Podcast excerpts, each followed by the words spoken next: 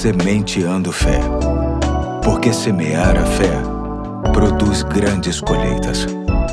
Olá, hoje é sábado, dia 24 de setembro de 2022. Aqui é o Pastor Eduardo e me alegra estar contigo no último episódio da série A Fé de um Anônimo, que tem como texto básico Mateus 8, de 5 a 10. E hoje quero voltar a destacar os versículos de 8 a 10. Diz assim o texto: Respondeu o centurião: Senhor, não mereço receber-te debaixo do meu teto, mas dize apenas uma palavra e o meu servo será curado. Pois eu também sou homem sujeito à autoridade, com soldados sobre o meu comando. Digo a um vá e ele vai, e a outro venha e ele vem. Digo ao meu servo faça isto, e ele faz. Ao ouvir isso, Jesus admirou-se e disse aos que o seguiam: Digo-lhes a verdade, não encontrei em Israel ninguém com tamanha fé. Encerro esta série com mais um destaque nesse texto que me impressiona. E isso se dá no fato de que o centurião, que convivia numa comunidade que buscava apenas os sinais de Deus em Jesus, sequer se dispõe a ver um toque,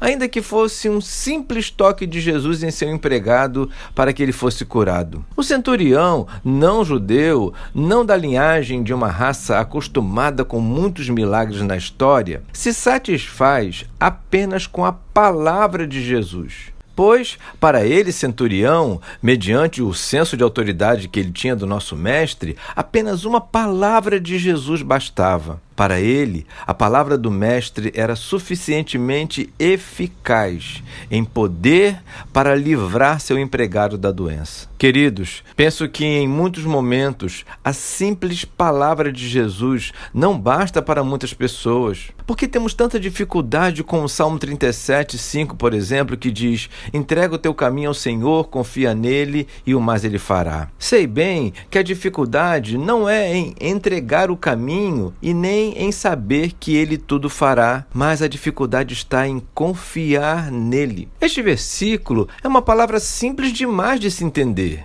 Em nossas lutas, precisamos colocar nossas questões em oração diante de Deus e descansarmos na fidelidade desta palavra de que Deus vai fazer, Ele vai tomar providências a nosso respeito, mas dentro do seu tempo, do seu entendimento e do seu poder. Não sei se o centurião conhecia este salmo. Provavelmente não. Mas ele é um exemplo vivo de que essa palavra é verdadeira. Entregou a vida do seu empregado nas mãos de Jesus, confiou de que precisava apenas de uma palavra dele e experimentou, conforme a vontade do nosso Mestre, a cura do seu empregado. Sigamos este exemplo. Que as palavras de Jesus nos bastem. Hoje fico por aqui e até segunda, se Deus quiser.